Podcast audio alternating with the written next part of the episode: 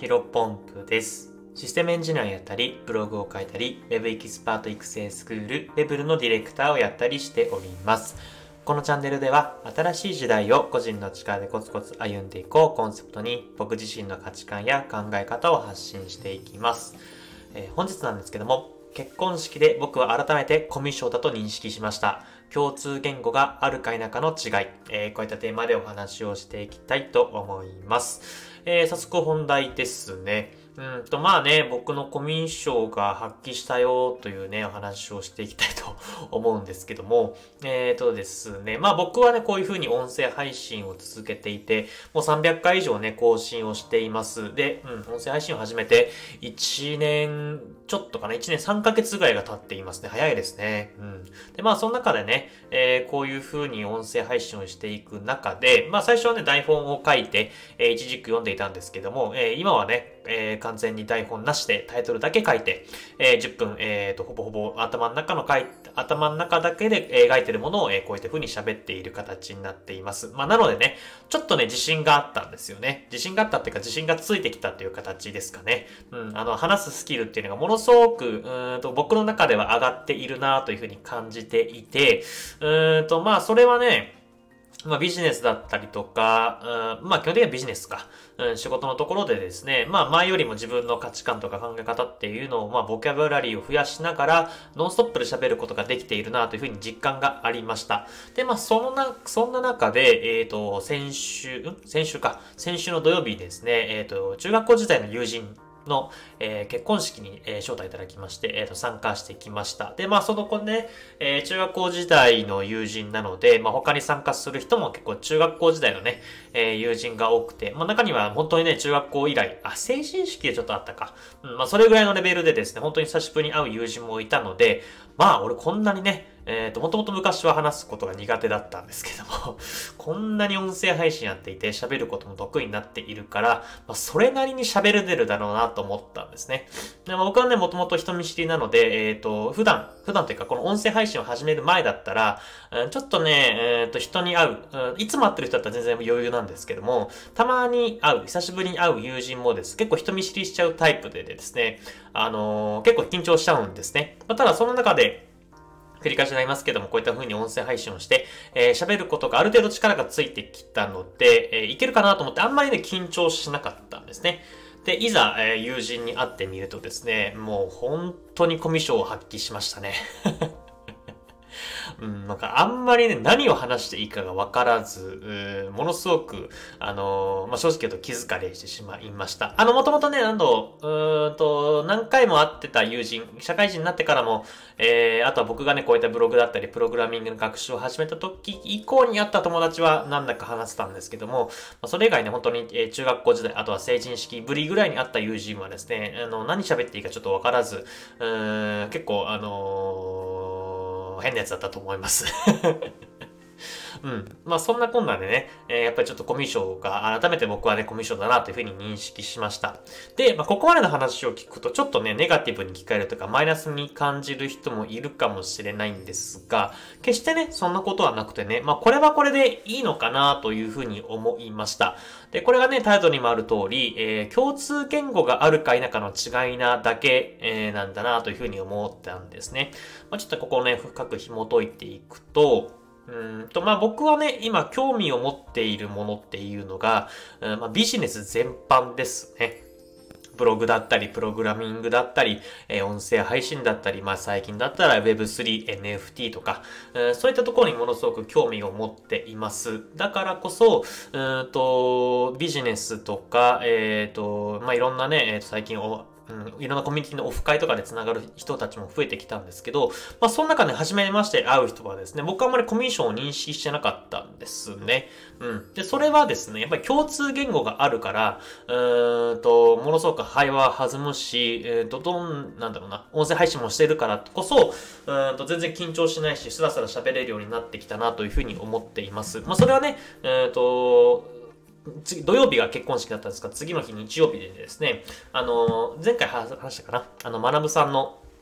マーケライフという、えー、うんと、ウェブマーケコミュニティか、があってですね、そこの中のオフ会でですね、参加をしてきまして、まあ、そこはね、本当にね、えっ、ー、と、2回目かな、会うの。えっ、ー、と、で、1人はじめ、1人の方が初めましてだったんで、えっ、ー、と、ものすごくね、もう全然会ってないというか、あの、なんだろうな、昔から気の知れた友人っていうわけではなかったんですけども、僕なりにはね、結構ね、スラスラ喋れたなと思っています。あと単純に楽しい時間でですね、あの、本当に、あの、なんだ、自分の、僕の本当の本心で、えー、っと、どんどん話したいことが湧いてきて、あの、非常に有意義な時間を過ごせたなというふうに思っています。でね、さっきの話に戻ると、結婚式で会ってた友人は、あの、それこそ人生で考えると、何回も何回も会っている。まあ、中学校時代一緒だったんでね、え何回も何回も会っているんですけども、それでも、あの、人見知りをしてしまって、話すとか疲れてしまうまったっていう部分がありました。で、ここは、うん、やっぱりさっきも言った共通言語があるか否かの違いで、うん、さっき言ったように、まあ、マーケライフのメンバーはね、基本的にブロックチェーンだったりとか Web3 みたいな話をしていました。で、これね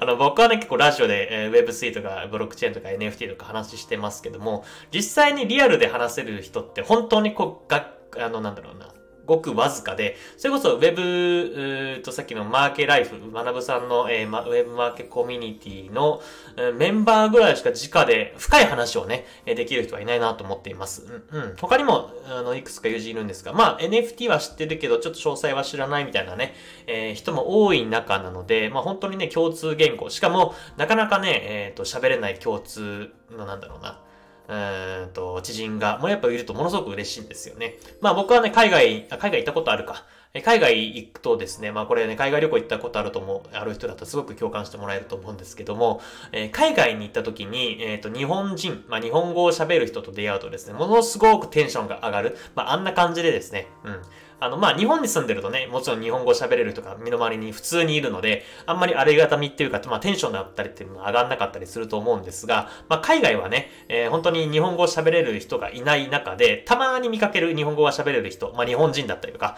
えー、そういう人を見かけるとものすごくテンションが上がる。まあ、それと一緒で、えっ、ー、と、僕も数少ない、あー、なんだろうな、いっぱい、いっぱいはいないですけどね、えっ、と、まあ、ある程度友人というか知り合いがいる中で、えー、と NFT とかブロックチェーンとか話せる友人っていうのはものすごく限られています。まあ、なので、えー、そういうふうにね、えー、チャットとかね、えー、Twitter 上とかっていうのはたくさんいるんですけども、まあ、改めてオフラインで会う人たち、まあ、共通言語があると話は進む、弾むんだなというふうに思っています。で、その一方で、えー、さっきと言った結婚式のね、えー、あった友人とかだと、うんと、まあ、久しぶりに会うとですね、まあ、ビジネスの話は、まあ、もっぱらしないわけなんですね。ま、もしかしたら、その友人たちも、えー、経営者とかフリーランスで生きてるんだったら、もしかしたらビジネスの話もするかもしれませんけども、うん、なんかね、恋愛がどうたらとか、いつお前いつ結婚するのとか、子供がどうたらみたいな話はですね、まあ、残念ながら僕にはね、興味がないんですね。まあこれ友人が来てるらね、ちょっとね、あの、変わってしまったなというふうに思われるかもしれませんけども、まあそれはそれね、えー、いいのかなと思っています。まあ限られた、えー、と人生の時間の中で、一日ね、人24時間っていうのは、まあ、僕であれ、えっ、ー、と、投資家の、えっ、ー、と、ウォーレン・バフェット氏でもあれ、一緒です。で、ここね、あの、限られた有限な時間の中で何に投資をするか、まあ、僕はね、さっき言ったビジネス全般っていうのに力を振り切っているので、まあ、ここでね、僕が興味ない、えっ、ー、と、子供の話だったりとか、恋愛の話だったりとか、えー、夫婦関係の話とかっていうのはですね、うん、ゼロ、興味ゼロとは言わないんですけど、まあ、まだ必要ないかなというふうに考えています。まあ、ここは、えっ、ー、と、まあ、やっぱりね、別にその友人というかね、えっ、ー、と、久しぶりに会ってる人たちを悪く言うわけではないんですけども、まあ、やっぱり世界の中心というか価値観の中心が、えー、違っているんじゃないかなというふうに改めて思いました。で、ここはまあ確かにちょっとね、昔ね、え仲良かった友人と話が合わなくなってしまうっていうのはものすごく悲しいことではあるんですが、まあ、挑戦する人の宿命なのかなというふうにも思っています。うん。まあ、ここはやっぱり共通言語があるか否かの違いなだけだったので、まあ、改めてね、えっ、ー、と、共通言語がない人にに対しては僕はね、コミュ障。まあ結構ね、あの、コミュ力ある人は、あの、共通言語なくてもね、えっ、ー、と、持ち前のトークスキルでなんかいろいろね、話を聞いて盛り上げたりってする人も多いと思うんですけど、まあ僕はね、根っからのコミュ障で、まあ共通言語がなければないで、あの、なんだろうな、えー、交わらなかった人、あの、価値観が合わない人だったなというふうに割り切ってですね、まあ、共通言語がある人にとっては、ある人とのコミュニケーションについては、まあ、引き続きね、こういうふうに音声配信を続けていって、